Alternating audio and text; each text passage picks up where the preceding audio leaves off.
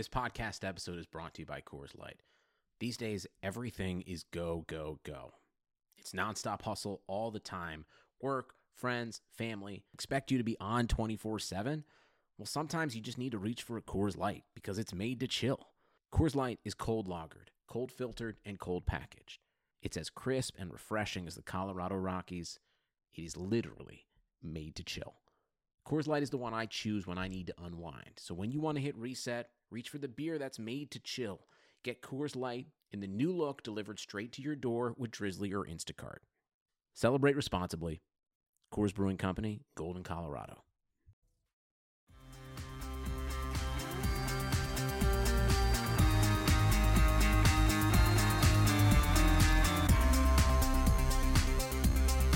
What it do, Hardwood Knocks listeners? Happy Thanksgiving week slash almost Thanksgiving in general from the Hardwood Knocks podcast to you.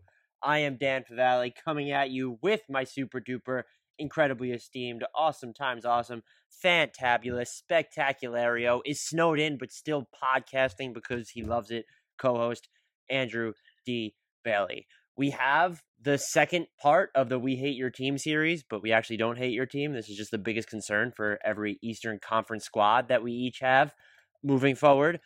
Before we get to it, though, we have the usual housekeeping notes. First and foremost, please continue rating, reviewing, subscribing to us on iTunes. You can still find us wherever else you consume your podcast uh, Stitcher, Spotify, Google Play, all that good stuff. But iTunes is still the best way to let us know that you are out there and that you are listening. Leave a review. We're going to do a mailbag. Well, we're actually going to leave the questions in the reviews soon. So if you want to get a head start, we do promise to answer every single question that comes in through the review section. And you're probably tired of us begging for you to subscribe and rate us and review us, but it comes from a good place. If you've done all those things, then again, help promote us, retweet the pod on ooh, excuse me, there. Retweet the pod on Twitter as I knock stuff over. Just give us shout outs, anything you could do. Also, follow us on YouTube as well. Hardwood Knocks. Just youtube.com slash hardwood knocks or search hardwood knocks on YouTube. We're trying to get that up and running there as well. Follow Hardwood Knocks on Twitter also at Hardwood Knocks. Andy can be found at Andrew D. Bailey on Twitter. I am at Dan Favale, F A V A L E. And as always, be remember to follow Blue Wire on Twitter at Blue Wire pods. You can check out all my fire tweets over there, in addition to promos for all the other great podcasts that we have over at this network. My final housekeeping note is that we'll be back to multiple episodes per week after this Thanksgiving hiatus ish thing is over. We were busy the previous week when we gave you the Western Conference We Ate Your Team series, and we're both equally busy, slash, we know it's the holiday season now, but we will be back to two episodes at least per week shortly. Do not worry for the half or dozen or so people that care. Andy, after listening to all that, how are you doing? I'm uh, doing great, and I think you undersold us significantly there. It's got to be at least one full dozen. Do you think maybe a baker's dozen? Even should we be like super optimistic? yeah, I'm cool with that. Let's go with a baker's dozen. I like that. All right, so for all 13 of you who care we have not dropped multiple episodes over the past two weeks, fear not, it won't stay that way. Eastern Conference concerns, though. Are you uh are you ready to get into this with our traditional reverse alphabetical order? It's not really tradition uh because uh, we change it up all the time. And you suggested you suggested in order of ascending net rating, which I think we have to do at some point now. Yeah, we've we've got to try that um, eventually. I don't want to throw us too far off our game right off the bat today, though. So I'm ready for reverse of alphabetical order. Um, and that starts with me as we go to the the Washington. It's going to be for a while. Spoiler alert. Oh, is it? I didn't even really that didn't compute. and I picked the teams this time, so that that's on me. I just wanted everyone to hear my voice in succession. We start with I want to hear on succession too. we start with the Washington Wizards, who are five and nine at this recording. For me, it was a little bit tough to find a genuine concern, just because I'm still kind of in the mode of holy crap, the Wizards are second in points scored yeah. per 100 possessions. I think the thing to really watch for though is how Troy Brown Jr. kind of comes along. I don't feel like we've seen that much from him. I know he was dealing with the calf injury to start the season, but he kind of had these high hopes coming out of summer league, and they they haven't really translated. Uh, he's shot sixty one point five percent out of the pick and roll and spot duty there, so that's good. But I'm not sure how many of those touches he's going to get, not just the rest of this season, but moving forward when you're factoring in uh, John Wall playing next to Bradley Beal, and then you know does Isaiah Thomas come back? They won't have his birdwise, probably not, but he has to be more of a complement on the offensive end, and he just hasn't been there. He's shooting thirty three point three percent on catch and shoot threes. He's been benched for Jordan McRae uh, down the stretches of, of key games or just for just for key minutes. And so again, I know he's sort of working his way back from an injury, but when you just look at where these guys were drafted or, or how they got them, aside from Rui Hachimura, you would think that Troy Brown Jr. is supposed to be their second most promising prospect. But you know, you know, Mo Wagner's right there right now, and so you can even argue at this point that maybe Isaac Bonga is just a little bit more intriguing than than Troy Brown Jr. So I'm just looking to see what the Wizards get out of him for the rest of this year. Can he improve his jump shot or just be more of an offensive complement? He has some nice length on defense. I think he has a 6'10 wingspan and he's a pretty good defensive rebounder for his size. Is he just going to be able to, to stay on the floor for them or are they going to continue to favor some of these other players? First off, I, I had no idea until about 20 seconds ago that it's pronounced Isak Bonga. Yes, that was uh there was something about that. I'm not going to take credit for knowing that, but it I stumbled across it. People were talking about. It. I think it was um one of the athletics podcasts. It might have been Nerder She Wrote because I remember Mo, that trader, um discussing it with I believe it was Seth Partnow and Dave DeFore. So that's that's where I learned that that was the correct pronunciation of his name. I'm pretty sure I'm not going to pretend to have watched every single Wizards game or every single Isaac Bonga game, but I'm pretty sure announcers have been getting it wrong for quite some time. Yeah, I would have. I would have just assumed it was Isaac. Here's his full name: Isaac Ivalu Etu Bofenda Bonga. Can you say that ten times fast? No, I cannot. Um, I, I think that's you know that's a totally valid concern for the Wizards. I'm like you; it's kind of hard to pick a concern for this team because I think we expected them to be awful, and they're they're actually better than I would have expected. They're certainly better on offense if I had to pick a concern, I guess it would probably be the defense. But again, this is just a super young team that's uh, I don't think anybody could have expected them to be good defensively. But I do think it's kind of funny um, if you look at I don't I don't know how much time you've spent looking at 538's new Raptor rating, um, but it's supposed to be like a new catch-all box plus minus type of a deal. But this one includes box score numbers, um, on off numbers, tracking data. It's it's very involved. And the bottom ten defensive Raptor ratings, the worst one is Isaiah Thomas. No surprise there. He's a wizard. Rui Hachimura. Rui Hachimura has the fourth worst, and then Bradley Beal has the tenth worst. Um, so not not that we could have expected them to be good defensively, but if I was going to be nitpicky and say, you know, this is something that they certainly need to work on, I, I think defense would obviously be one for them. Moving on to the Raptors, though, I think yours is a valid concern as well. I was just trying to be just a little bit more specific, but yeah. to generalize, their defense is, has not been good. But at the same time, it's like almost who cares if you're going to be second in offensive efficiency? They're they're tied yeah. in terms of you know they're basically dead even. Their winning percentage is lower than the Orlando Magic, but uh, they're both the Orlando Magic and Wizards are both four games under 500, so they're right in that line right now to compete for the eighth seed in the East, and that's I think that's a genuine surprise for a team that many thought could arguably be the worst team in, in the East. I know the Knicks were receiving a lot of shine there, as were the Cavs, but I think the Wizards were mentioned in that discussion as well. And I I think there's a chance they still end up there. Um, I, I wouldn't be surprised to see their offense come back down to earth a little bit, but this is. I, I don't think there's many people who aren't surprised by how well they've been playing offensively. I'm very interested to see who tries to trade for Davis Bertans at the deadline this year because I feel like there are going to be a lot of teams that try to do it, and he's going to be a free agent. So if you're the Wizards, it might make sense to sell yeah. high if you can.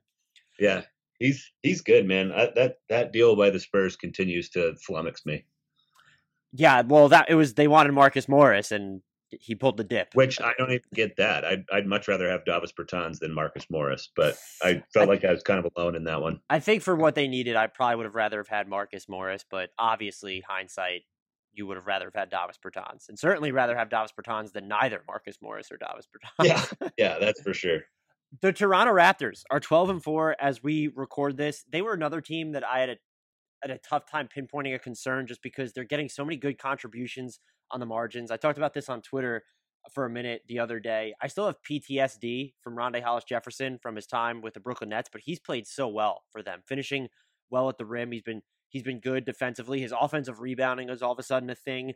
Injuries can certainly be a concern for this team, but they're performing so well in spite of them. And almost, it, I just felt a little cheap going that route. Like, of course, you want Kyle Lowry, Lowry healthy, but to this point, with all the adversity they've they've had to navigate, including losing Kawhi Leonard over the offseason, they're giving me these vibes of, hey, we can come out of the East. And so what I'm going to zero in on is Marc Gasol's two point shooting. Uh, he is shooting 25.5% on twos among every single player who qualified for the minutes per game leaderboard, according to basketball reference, in recorded history, and has attempted at least three two point shots per game. Marc Gasol's 25.5% clip inside the arc is the second worst of all time. So that's, that is staggering. I, I had no idea he was shooting 25.5% from two. That's unreal. Yeah. So among everyone in recorded history who has oh, ever God. averaged at least three two point attempts per game, his 25.5% clip is the second lowest ever. Now, there are some caveats. I think he's going to come out of it. And that's great. The other thing that I also want to note is that the Raptors are winning by a significant margin the minutes that Gasol plays without Siakam. His defense has been fine. He can still really pass the ball. He's shooting well from three. I guess my more overarching concern is I do think that they're going to need a more aggressive offensive version of Marc Gasol at some point, even when Kyle Lowry is healthy. We saw that they needed it at times during the playoffs last year. And so I think it's important, even though he's had a couple of better games over the past couple of weeks, the volume just isn't always there. And I'm not saying he needs to have 25% usage, but he has 12.3% usage right now. And I just think you need a more involved Marcus on the offensive end to be the best version of yourself. I again, I feel stupid just saying this because of what he's done on defense. We're recording this right after he basically just stole Joel Embiid's lunch money uh, in in the Raptors' victory over the Sixers. So it's not something that, as if we had to rank all the concerns on this list, this might be among my lowest because I believe he'll come out of it. But it's it's certainly something to watch because now we're 16 games into the Raptors season and he's having one of the worst two point shooting seasons in NBA history. that's wild, man. I, I like I said, I had no idea it was that low. So that's obviously a, a good one to pick. I would I would have cheaped out and just gone with health. Um, like you said, it's probably a little bit of a cheap route, but I I too think the Raptors can come out of the East and and get all the way back to the finals again. I don't think they can do it without Kyle Lowry. And so maybe they'll just exercise an abundance of caution with him every time he's even nicked up this season, take a few games off, just sort of preserve him for the playoffs. Um, that would make sense to me because they they certainly look better than I thought they would um, this season. And I had this thought in the summer. I, I, I wish I would have leaned a little bit harder into it. Um, but this team, um, I'm trying to I'm trying to think how I want to put this. The Raptors were really good when they were led by Lowry and DeRozan for years, uh, and now they're led by Lowry and Siakam, and Siakam is just objectively a better player than DeRozan ever was, and so it makes sense that they would have been good this season. I don't I don't know why in my mind I kind of expected more of a drop off than they've had because because Siakam's just been phenomenal this season. But yeah, I think I think you've pinpointed a very big concern, and then I think health is is the obvious one for sure. On to the Philadelphia 76ers, who, guess what? They're my team as well. They are 11 and 6, fifth in the Eastern Conference as we record this. My, I think you could go for a biggest concern as their spacing. They're actually almost shooting 36% from beyond the arc. But when you just look at the cast of shooters that they have, and even Al Horford is shooting, Al Horford's been, to me, fantastic this year, but he's shooting under 33% from deep. My concern, though, is Ben Simmons. I mm. have always tried been I've made jokes about his three point shot because it's funny, but I've always been in the camp of he's still a top 20 top 25 player uh, even with the absence of that range. And that still could be his ceiling, but this year he's just not looked great on the offensive end. Uh, he's still taking 90% of his shots uh, inside of 8 feet and yet his free throw attempt rate has absolutely imploded uh, and that you don't have the shooting around him uh, to really get by on that type of volume inside, particularly when he's not hitting the shots outside the restricted area at a high clip either. Uh, Zach Lowe pointed this out for ESPN that he's even having trouble getting to the dunker spot at times where he's sort of just wandering and clogging things up for his teammates. He he does not seem to have as much of a control over his offense as before. And I don't know if that's uh, just a matter of teams are like kind of even sagging off of him more and that setting screens for him is almost pointless because they're so easy to cover because everyone's going to duck under them. I honestly just, I, I don't know. But to see, you know, his shot attempts decline without this huge drop in playing time, I think that it needs to end up being concerned, even with the talented cast around him. And something else that sticks out to me is that when Joel Embiid is off the court, the Sixers are winning those minutes with Horford and Simmons. But the Simmons alone minutes overall, so the, the Horford minutes are baked in there, there's still a net minus when Simmons plays without Embiid overall this year. And that's mm. been just this troubling trend that's, you know, it's reversed midseason at different points. But at this point, when he's three years in, and if you want to view him as that top 20 player, those minutes, sh- they, shouldn't be gimmies, but you should be more confident that the Sixers are going to win the, uh, those stretches when Embiid isn't on the court and Simmons is. Maybe it's not as big of a deal in the playoffs because you're probably never going to see minutes where uh, Simmons is playing without Horford and Embiid. But at the same time, it's just that's still weird to me, and it's kind of where I get uh, caught up there with it. So they they need him. This isn't about him expanding his range, but he at least needs to get to the free throw line as often as he was over his first two seasons. It'd be nice if he was shooting better than fifty eight point three percent from the charity stripe as well. Yeah. So th- there are just the three point stuff aside. You want to see him. You know, Brett Brown again tells ESPN's Zach Lowe that they've they have plays designed to get Simmons a corner three, but they don't run them because he's clearly not comfortable, and so that's that's fine. And you still want to see that development of range. At the very least, though, you don't want to see this just overall drop off from him on the offensive end where he feels like less of a factor than he did as a rookie and sophomore. Yeah, I, I think that's all very valid. I think it's fair to say that he's stagnated for sure here in year three. He's posting a lot of career lows, and some of them would be expected. I mean, career low in rebounding percentage. Now he's playing with Horford and Embiid, so it was right. only natural that he was going to get fewer rebounds. Um, career low in box plus minus. He has a below average offensive box plus minus for the first time in his career. Um, the the shooting is that's a problem that's been analyzed to death, and so I don't think we need to spend much more time on it. And we're early enough in the season. If he if he has like a two or three week hot stretch, maybe all this gets erased. Um, to, to some extent anyway. But I think the concern's always going to be there um, that that he's the kind of guy that you can really game plan against in the playoffs. And so I think I think that's a very real problem. I think Joel Embiid is off to a little bit of a concerning start too. I know there was talk about how he lost all this weight. He was going to be chasing Defensive Player of the Year and MVP and all this stuff this season, and he's gotten off to a rough start too. I mean, he's shooting less than 50% from two, um, less than 33% from three. He just had that game where he went 0 for 11 and had zero points. Um, he's he's obviously an incredibly talented big man. Something just and maybe you can correct me if I'm wrong here, but something just feels off about him this season. There's there's just not the same level of dominance, um, and maybe that's a crazy thing to say too, because it looks like his net rating swing is over 10 right now. So he's obviously still having a, a, a, large positive impact on the Sixers, but it just doesn't feel like the same sort of inevitable dominance when he's on the floor as it has in years past. They definitely seem less of this foregone conclusion that people had billed them as in, yeah. the offseason. It and you know the East in general. Milwaukee is clearly better right now. Right, and I think even the East in general is probably just more wide open, where uh, people I, Boston's better than I expected. The Raptors are better than everyone expected. Even I think I had them finishing fourth or fifth in the East when we did our predictions, and yet I'm still just floored that this is where they're at right now. The Sixers, though, have to be on that scale of, of the teams that we expected to be good in the East. They have to be the most disappointing thus far, anyway. I, I think so. Yeah, I think that's fair. The Orlando Magic. Guess guess which team that was? It was it was mine. Uh, That's good. Let's do it. They are clinging to the eighth seed in the East, as I mentioned before. They are six and ten, and my concern for them, this one is general, but don't worry, I have some just specific anecdotes. But their offense concerns the the living hell out of me right now, and it's made look, and it's it's being exacerbated by the fact that now uh, Nikola Vucevic is is going to miss at least the yeah. next four weeks with his right ankle injury. Orlando's offense drops by 15.9 points per 100 possessions when he is off the court. That's how that's how big of a swing that is. That's a 98th percentile in terms of offensive rating swing in the league.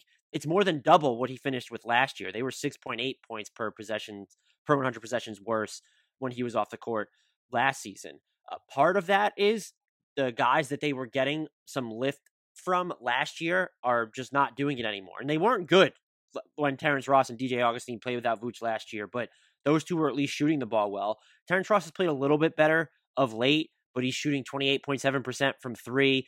Isn't really hitting his pull up jumpers like he was last year. They could trust him for some spot pick and roll duty last year, too. That really hasn't worked out this season. Uh, DJ Augustin, he's shooting 33.3% from three and only 42% on twos. He's kind of faded after his career year. Aaron Gordon's at 28.3% from deep.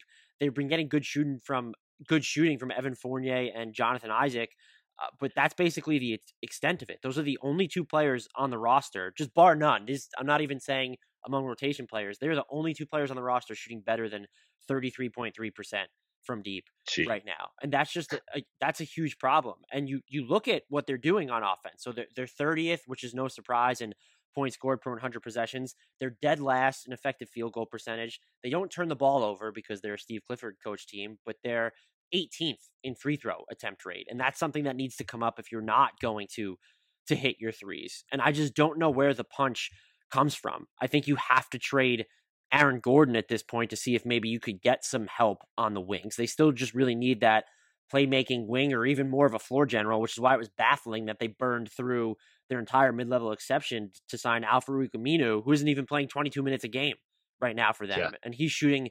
33.3% on twos and 25% from threes, uh, from three. So it's just, they, they seem like they're a mess. And while they've, again, when Vooch is on the floor, they're better, but this isn't like last year either, where he's just their ticket to a, a, really good offense. Their their offensive rating with him on the court is 110.7, which is doable, but it's in the 63rd percentile. That's not going to win them uh, any awards. And and uh, look, I get it. Their identity is supposed to be their defense, and they're a solid 11 11th in points allowed per 100 possessions. But unless you're going to be top three or five in defense, you definitely need to have better than the league worst o- offense on your hands. And like I said, I just don't know what their path is to fi- fixing it beyond putting together a package around Aaron Gordon. And it, it, look, if this season gets out of hand, I, I don't know what do, do, you think about like moving other people? Is is Terrence Ross even movable at this point on a four year, fifty four million dollar deal with fifty million guaranteed? I honestly don't know. That's turning out to be one of the the worst contracts of the offseason if this keeps yeah. up. So there's just a there's a lot going on here, and I don't know how their their offense gets better. I uh I, I don't have much to add. I just kind of want to punctuate everything that you just said. Um I I just I kind of arbitrarily used Michael Carter Williams' number of field goal attempts as the baseline here. So there are 299 players in the NBA this season who've taken at least as many field goal attempts as Michael Carter Williams. Um, here are here are where nine Orlando Magic players rank among 299 in effective field goal percentage. So we're counting both field, both twos and threes here. Nikola Vucevic, their best offensive player, 207. Um, Aaron Gordon, 238. Uh, Terrence Ross, 253. DJ Augustin, 264. Mo Bamba, 287. Al-Farouq Aminu, 294. And Michael Carter Williams, 298. Uh, a lot of Orlando Magic rotation players in the bottom hundred of effective field goal percentage this season. They they are just abysmal offensively. So that's that's definitely the the right concern to pick with this team. Like, guess who's up next? The New York Knicks, and guess who has that team? That would be me also. yeah, they are four and thirteen, and just a sad sack organization who felt the need to clarify that they didn't try to sign Richard Jefferson how, in the offseason. What concern here? Oh, my concern, my my real concern with them is I still don't see a direction. And if you look at this team, is there that that fortunes turning prospect on the roster? I think you can argue that RJ Barrett still kind of has that shine. I don't think Mitchell Robinson's ever had that shine where he's going to be a he really good though. player. Yeah, he's good, but he's I just don't think he turns or shifts your fortunes. And so uh, the the lack of direction here is just it's still maddening. And this is just their organization is just a shit show from from top to bottom. My my actual concern though is I don't think Kevin Knox is playing enough. And David Fizdale's come out and saying he's really trying to make sure that Knox is performing well defensively so that he can earn his minutes. Like my reaction to that is almost like fuck you because this is this is a guy who might be who's has to be one of your better prospects just because of where he was drafted in 2018 and uh, to me look the metrics haven't supported this and I know he loses focus when he's off the ball but he's made some from some nice plays on, on the defensive end where I thought he was a borderline asset when I was writing about him uh, earlier in the season earlier in the season. His help has gotten a little bit better I thought from last year and he short circuited a few opportunities around the basket. I'm not saying he's good but I don't know how you justify dropping his minutes per game by eight from his rookie to his sophomore season. And then he gets the start when RJ Barrett's out the other night and still uh, barely plays. And he really hasn't been playing in the second half either. I, I don't understand it, particularly because of what he's done on offense. He's he's upped his three point attempt rate and cleaned up his his drives to nowhere. Uh, he's shooting well from three for the year, and while they're not leaning on his playmaking as often as they they sort of hinted at when we watched him in summer league as a rookie, uh, he's making quicker, smarter decisions. His average possession time has been cut in roughly half of what it was from last year. And so when you're watching him, he's making the extra pass or deciding to attack the basket or shooting just quicker than he was as a rookie. And that progress to, to me, when you look at uh, what you have on your roster, why isn't he playing? I don't need to see more of Marcus Morris. He's not your future. And th- there's just so much that's a, a mess with this team right now. They're finally getting to a point where Frankie Ntilikina is a rotation staple, which is which is great. But we shouldn't be having this reoccurring conversation where not that they've gi- given up on players, but where they're they're not really giving their top prospects or guys that they have this draft equity in enough time to work through the motions. And I don't think that Knox's defensive effort has been bad enough to warrant the stretches that he's had where he just barely plays in in the second half now. And and that's that's just mind melting to me that this is the point we're still at with the Knicks is that there's just this complete lack of you can call it consistency, but it's an investment in developing their own players across the board. These guys go through; they're just very streaky. The Knicks, when you're there's the player of this week or the player of of this month that's trendy to play, and I I feel like they need to be more invested in letting these guys, in this case mm-hmm. Knox, work through their functional warts.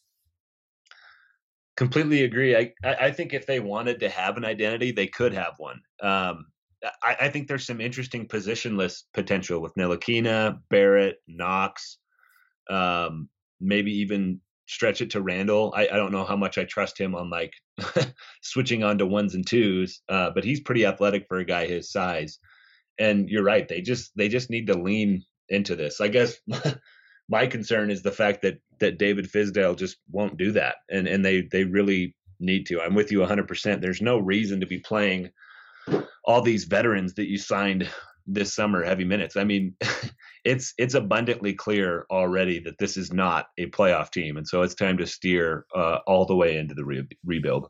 Yeah, and it look there there are legitimate qualms about Kevin Knox, but the Knicks suck on defense overall. They foul a ton, and so it's just I don't know how much he's actually hurting you by being on the floor. You'd like to see him get to the rim more often, but again, with the decision making he's made on, on the perimeter, I I just don't think he's shooting thirty eight point three percent from three, and there's been a recent drop off, but I would bet my life savings are close to it that that that's a huge rhythm thing for him. And you know, he's shooting poorly at the free throw stripe, but he's also I found this interesting in the 82nd percentile of the frequency with which he draws shooting fouls.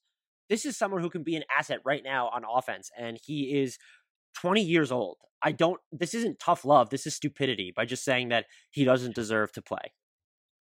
Yeah, I I'm completely with you there. Um all right, that brings me to me or that brings us to me. Finally. What took yeah, you so long? God. I'm uh I was really torn on this last night. I thought, do should I just make up a concern? I I don't know if I have a concern for the Milwaukee Bucks.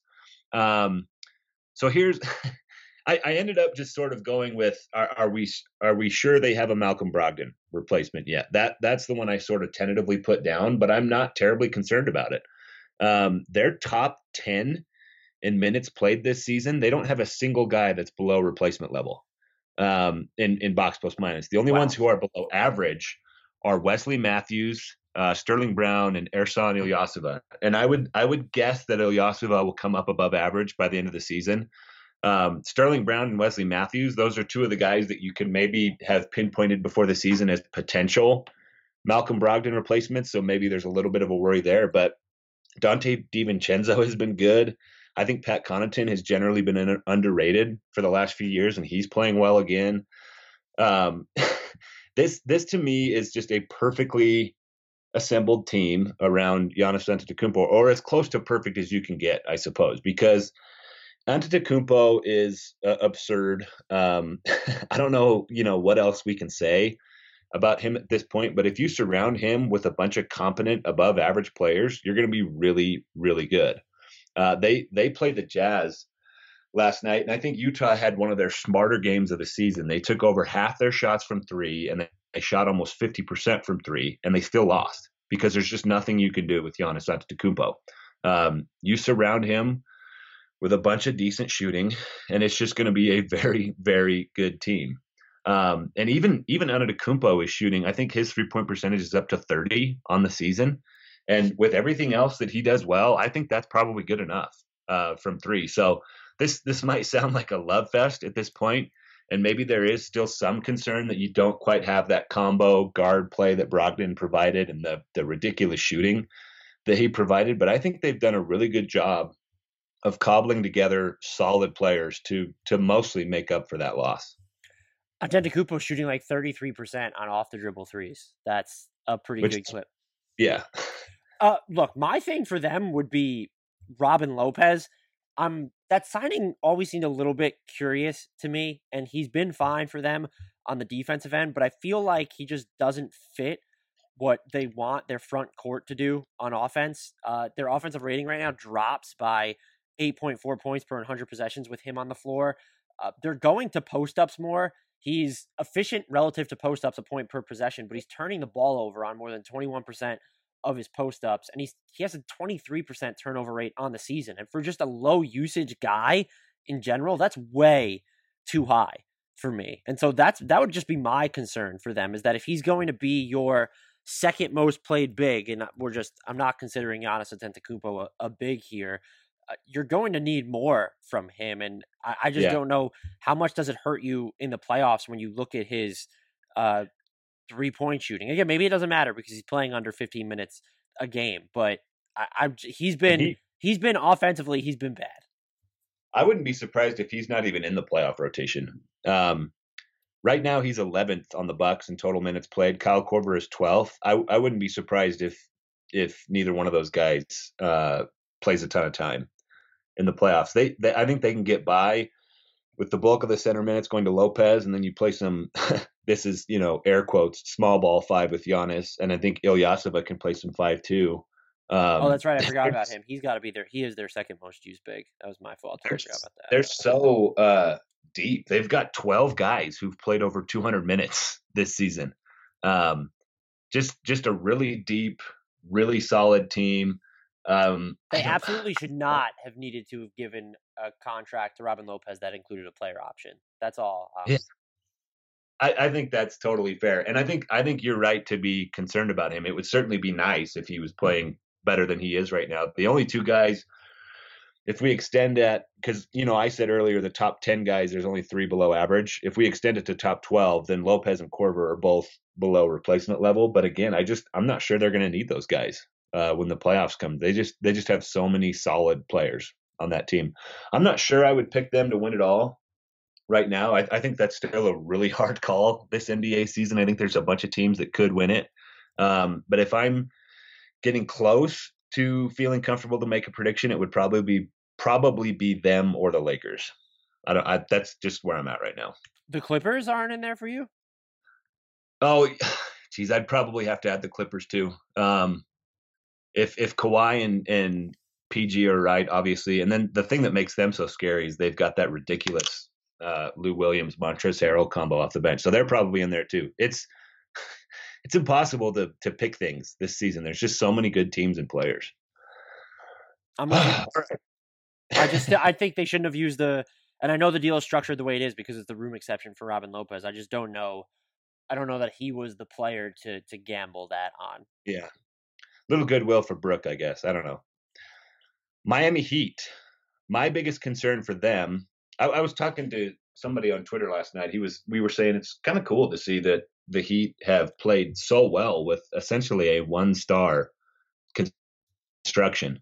Um, and I guess depending on how you view Jamal Murray, Paul Millsap, and uh, Kristaps Porzingis, I would I would say that the Nuggets and the Mavericks are the only other good teams that that we might be able to say that about.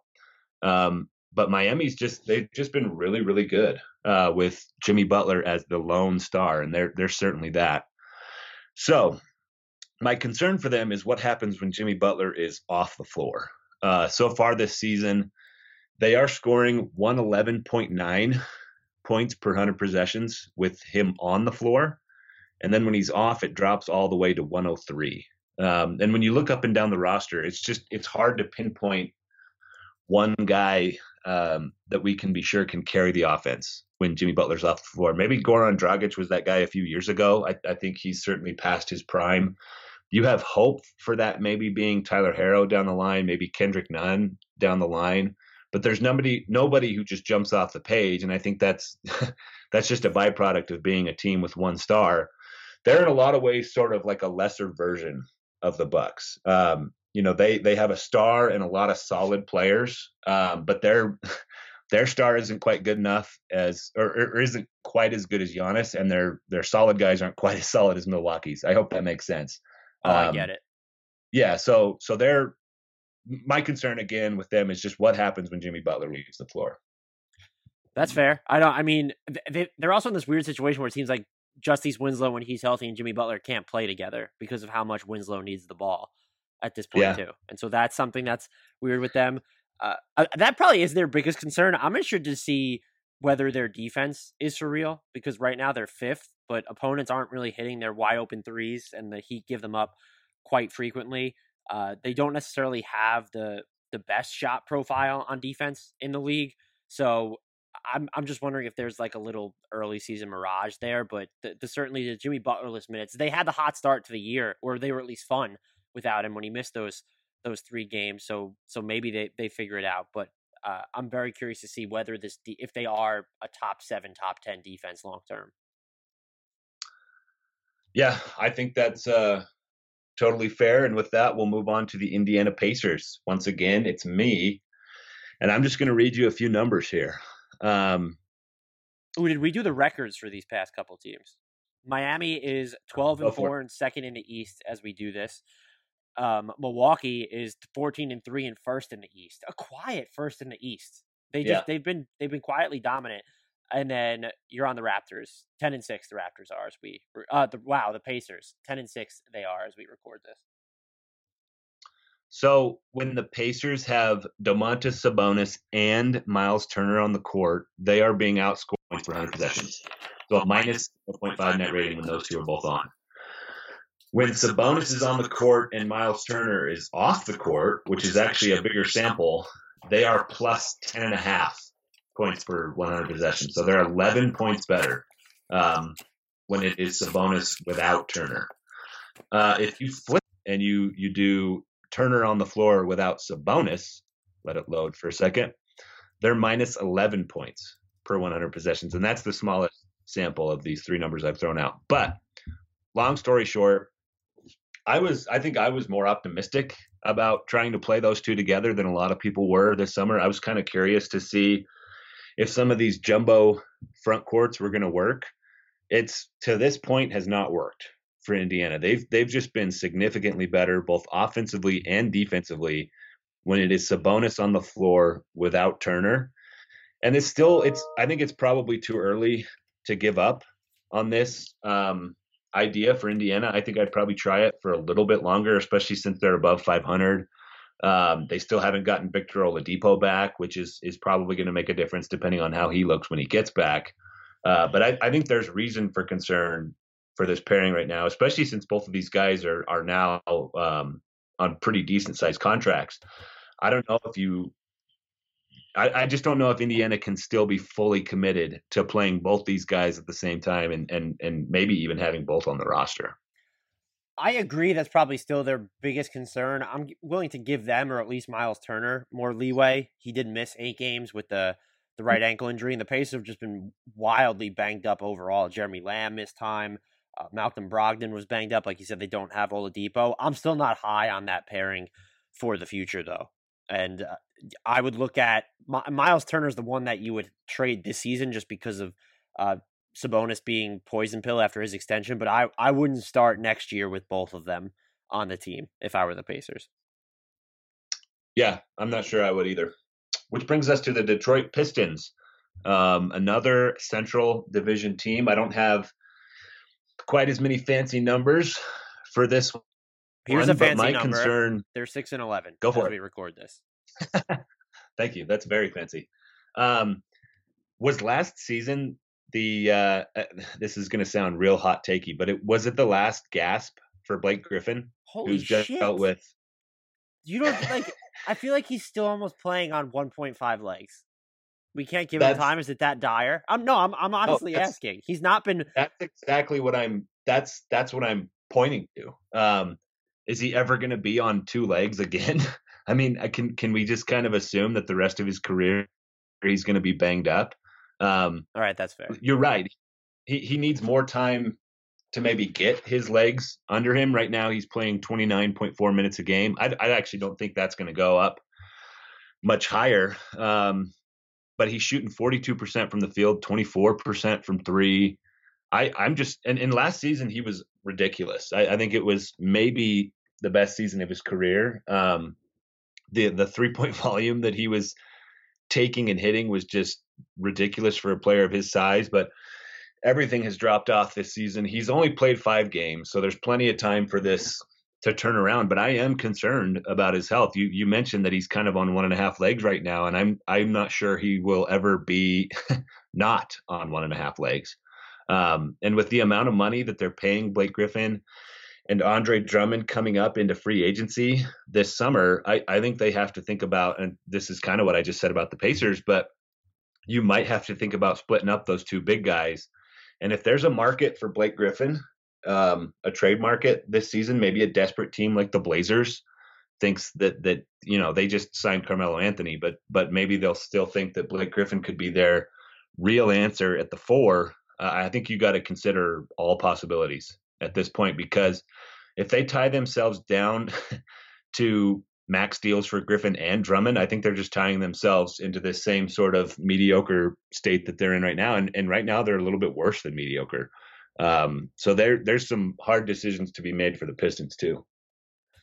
Yeah, that's that could I think that's easily their biggest concern is just break Blake Griffin's long term health. I don't know that he's at the point where you'd have to attach something to him to move him, but at the same time, if he doesn't improve over the next few weeks, that's kind of the territory you're in, and that really changes the whole trajectory of your future because then he's not readily movable either. I think you probably would have had a if you wanted to, you probably would have been able to move him over the summer after the year that he had had. Uh, something else to watch for them though is their their defense has been not good. They're twentieth, and they might be the worst transition defending team in the league. Um, they they're pretty good at defending the three point line. Still, they at least don't give up a ton of looks from the corners or or even really from above the break. But they allow a lot of looks at the rim, and teams are just getting out in transition on command against them. Uh, this team is is just on shaky footing, and the fact that they're six and eleven while leading uh, the NBA in three point accuracy, and yet they still don't even rank in the top half of the league in offensive efficiency, that's sort of a red flag in itself. For sure. We're back to me the Cleveland Cavaliers. They are, as we record this, five and twelve. Some of the the luster is worn off of, off of their hottish, or we should say competent-ish start. Yeah. My concern for them is it's weird because I, if anyone has the receipts, I wrote about how high I was on Collin Sexton right at the beginning of the season and how his shooting is for real. He his, his percentages have plummeted uh, over the past few weeks. He's now down yeah. to 31.8% shooting uh, from deep on the season. He is hitting still 44.4% of his catch and shoot treys. uh, but just 18.8% of his pull up triples. And then he has an effective field goal percentage on pull up jumpers overall of 36.9. And this is a huge problem because if he's not going to be that floor spacer or that high end shot maker, it really complicates how you build out the rest of this team.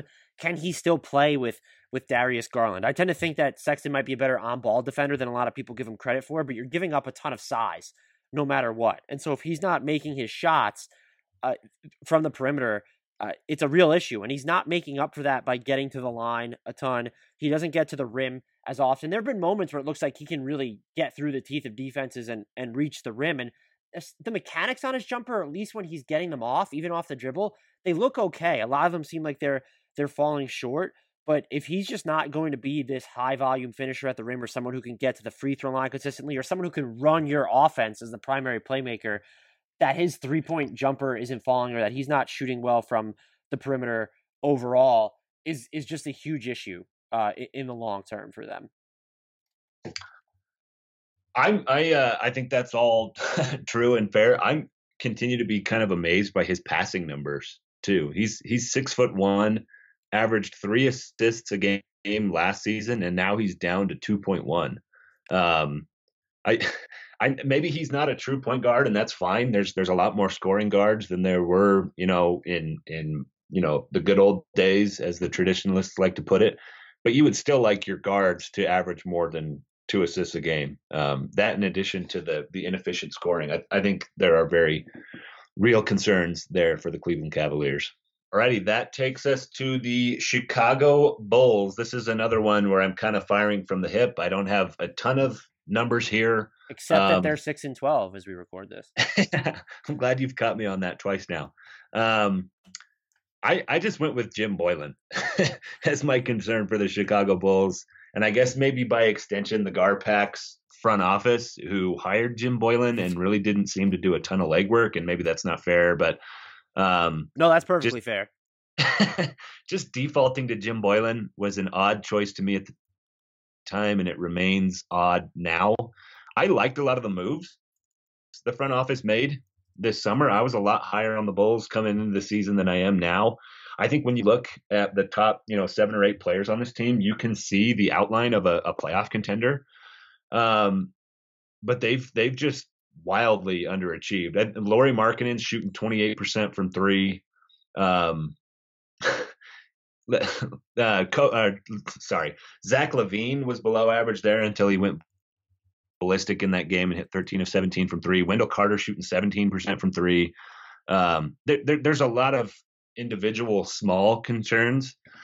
Um, but the biggest thing is I, I just don't know, and I know a lot of people are still in on this. I just don't know if like the hard nosed old school coaching style works in the NBA anymore. I I, th- I think a lot of these guys need a little bit more freedom. Um, and maybe maybe I sound like a softy at this point, but and, and maybe there's a balance between the two approaches that he just hasn't found. But philosophically, the the Jim Boylen style is just not working with the Chicago Bulls. I, I still look at this roster today and think this team should be a lot better than they are. There's a lot of talent here, and there's a lot of talent that fits. Like the Satoransky LaVine backcourt combo, that makes sense to me um, a, a, guy who's at point guard and doesn't need a ton of volume um, alongside LaVine. Markkanen, I you know he should certainly be better than he has been. Wendell Carter, I think, has a lot of talent. Otto Porter when he's healthy. Thaddeus Young. I mean, there's there's just a lot of good, solid players here. Um, and and so maybe it's not fair to throw it all on Boylen, but that's that's my concern is Jim Boylen. I will say I agree with everything you said, if they're not going to empower Wendell Carter Jr. to shoot more, I really hope they trade him to a team that will. Yeah. Yeah, I don't think there's any reason for him to just be like a traditional big guy. Um, yeah, I, I would agree with that. We're moving on to the Charlotte Hornets. They are also 6 and 12 as we record this. My concern for them might ring a little hollow because it's wing defense, and I'm not sure uh, who expected the Hornets to be that good on defense anyway, but they're giving up the third most proportion of shots as wide open threes as any team in the league. They're 27th in defense overall. Their their half court defense isn't great. Uh, the fact that Dwayne Bacon's been, I know he was dealing with an injury, but the fact that he's been so bad offensively um, that they really haven't been able to have him on the floor, he was key to what they need to be doing defensively. That's just something that they're going to have to to monitor, and they're kind of in this, hey, we'll play Devonte Graham and Terry Rozier together stretch, which is look offensively, it's it's going to work, and Devonte Graham has been spectacular. Terry Rozier's been better than I expected, but not as good as as Devonte Graham. I don't know how they just really solve it. Uh, they're they're they're certainly not going to do it on the roster. You you know it's PJ Washington's not someone who should be defending wings. Uh, ditto for Miles Bridges. He's pretty switchable, but not someone who should be uh, guarding wings regularly. How much do you have invested in Nicholas Batum at this point, who might be healthy again? We we don't we don't really know. I am just curious to see. I, it's not a team that should make a trade, um, and, but it's going to be something that they'll have to look to towards the draft, and they might not even have that high of a draft pick unless they continue. They're they're a fun team. Their point differential is terrible, but they've won some games that they probably shouldn't have. And so if they don't have this high pick, how you go about addressing the the wing defense? They'll they'll have cap space, but I don't know that if you max out a Brandon Ingram in restricted free agency and actually get him from the Pelicans, that that's going to help your your defense really a ton. And even Michael Kidd Gilchrist is just you know not he's appeared in two games this year. Yeah. So I, I their their their perimeter defense is just going to be an issue, and I, I don't think that this is a team that's going to get better as the year wears on. There. Shout out to the Martin twins. They're going to save them. I mean, look, the fact that they they're making they're it so that we have to learn Cody Martin's name is great, but he's just not going to fix your he's not going to fix your perimeter defense either. No. No, he's not. On to the Nets. Oh, that's me too. Excuse me. Um, yes, sir. As we record this, the Brooklyn Nets are nine and eight. I think you could still say they're disappointing, even though they've been dealing with a ton of injuries themselves. Uh, their concern for me is is also their defense. Uh, their half court defense ranks twenty first in efficiency. I know they're small at the four, but I didn't anticipate them being this bad of a defensive rebounding team. Uh, they've done a pretty good job overall of keeping opponents out of transition, but not so much when DeAndre Jordan is on the floor. And they are getting absolutely blasted when DeAndre Jordan is on the floor too. And if you look at their if you look at their defensive shot profile, it's basically what you want from a team. They're they're seventh in opponent attempt frequency around the rim, and then sixth in three point frequency. So they're they're forcing um, excuse me, they're, they're forcing a good amount of looks from the mid range. So uh, it, th- that their defense is so bad is, I think it's a little bit surprising because they were almost. They, I wouldn't say they were a great defensive team last year, but they were better. Uh, they were closer to league average than a lot of people would have predicted, and to see this big of of a downswing for them, uh, that's going to be problematic. And this is another team where I don't necessarily know how you address it as the season goes on because the players that are injured they're not necessarily helping your defense. Maybe Caris LeVert a little bit in terms of optionality, but how much is Wilson Chandler going to hurt coming off the suspension? You signed him on Shumpert now, but is he even going to be on the roster when Wilson Chandler comes back from suspension? So they do have some contracts that they could look to move in, in a trade if there's a defensive specialist that becomes available. I don't know who that, you know, you're probably looking for a 3 4 defender. I don't know who that that guy is or, or what player it is that might become available there. Uh, shout out to another team playing better without Kyrie Irving, right? Oh man, Spencer Dinwiddie's been out of his mind during that stretch too. Yeah, shout out to Spencer Dinwiddie. Um, I've got the Boston Celtics. My concern for them is the offense generally. Um, up through Gordon Hayward's last game that he played. Um, so I think this does include the one where he broke, broke his hand and just didn't play the whole game. They were scoring 110.4 points per 100 possessions, which was good for the fourth best offense in the league. In all the games since then, uh, so this is uh, since November 11th, um, they're scoring 107.9 points per 100 possessions, um, which may not sound like a huge drop off. It's about two and a half points, um, but that's 21st uh, in the league over that stretch offensively. And then the league average effective field goal percentage is 52.3 right now. Uh, Jaylen Brown is at 53.3, so he's one point above average. Kemba Walker is at 50.2, so two points below average. Marcus Smart is at 50. Um, Daniel Theis is at 47.9. Jayson Tatum is at 46.9. Um, they they have a lot of guys who just aren't shooting terribly well right now, and I think Gordon Hayward, excuse the cliche, was he was like a really good glue guy for them. He wasn't taking a ton of shots, um, just just taking good shots and hitting them, and he was also doing a lot of facilitating for them, especially for that unit that included uh, Tatum, Brown, and Walker. Um, and I, I think you know maybe this is all alleviated when he gets back and and everything sort of falls back into place. But I, I would be a little bit concerned about the inefficiency of some of their top scorers right now. Yeah, that's that's certainly fair, and they're they're still not a team that gets to the line an awful lot. And so when you're dealing with those, you know, you're talking about their low true shooting percentages, a way to kind of offset that is if they're hitting their free throws and, and actually taking free throws and just they're still not a team that's going to take a, a, huge number of those. And that's where, you know, Gordon Hayward's not going to address that either. I think he's he was in the, outside the top 10 of their free throw attempt rate on the season. So, but when you look at their perimeter scores, um, not one of them ranks in the top. Let's include Kemba in there. We'll call him a perimeter scorer. He's a point guard. Not one of their perimeter scores ranks in the the top five of free throw attempt rate on this team. Brad Wanamaker is the closest they come. He's second, but he's played under 275 minutes. That brings us to the Atlanta Hawks, final team for the Eastern Conference. I'm going to go back to this defensive Raptor rating. Oh, really quick. People... Boston, two, 12 and 4 as we record this and the Hawks are four and thirteen as we record this.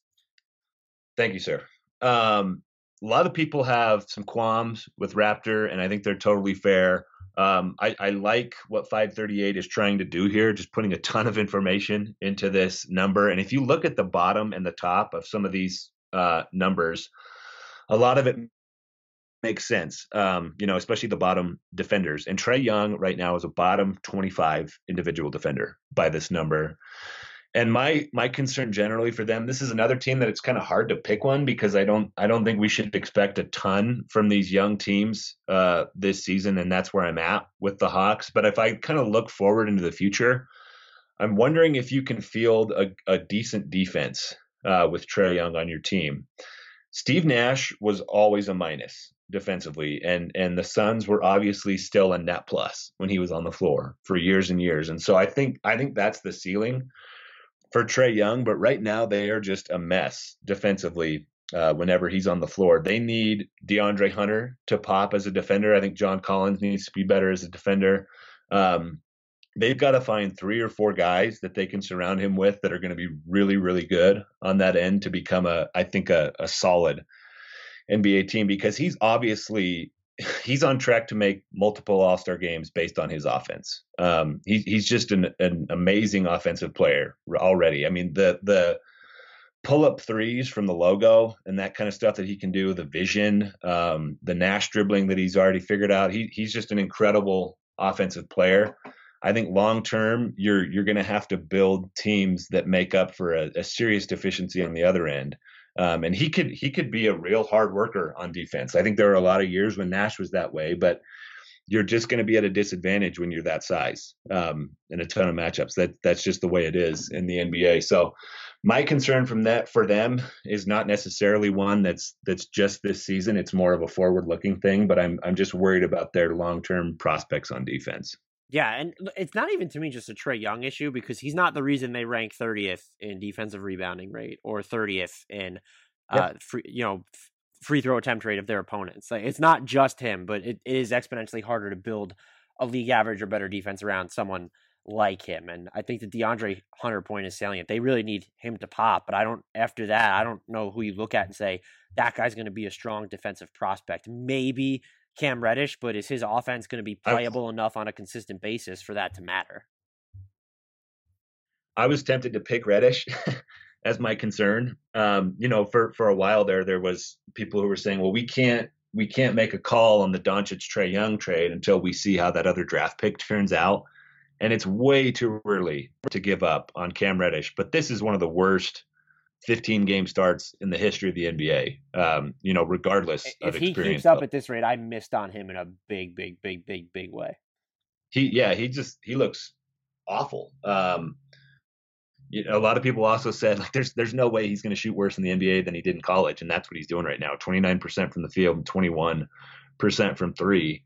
Um, there's again, there's still time for him to figure it out, and maybe he is the guy who can be that really good wing defender for them. But there's there is a long, long way to go for him.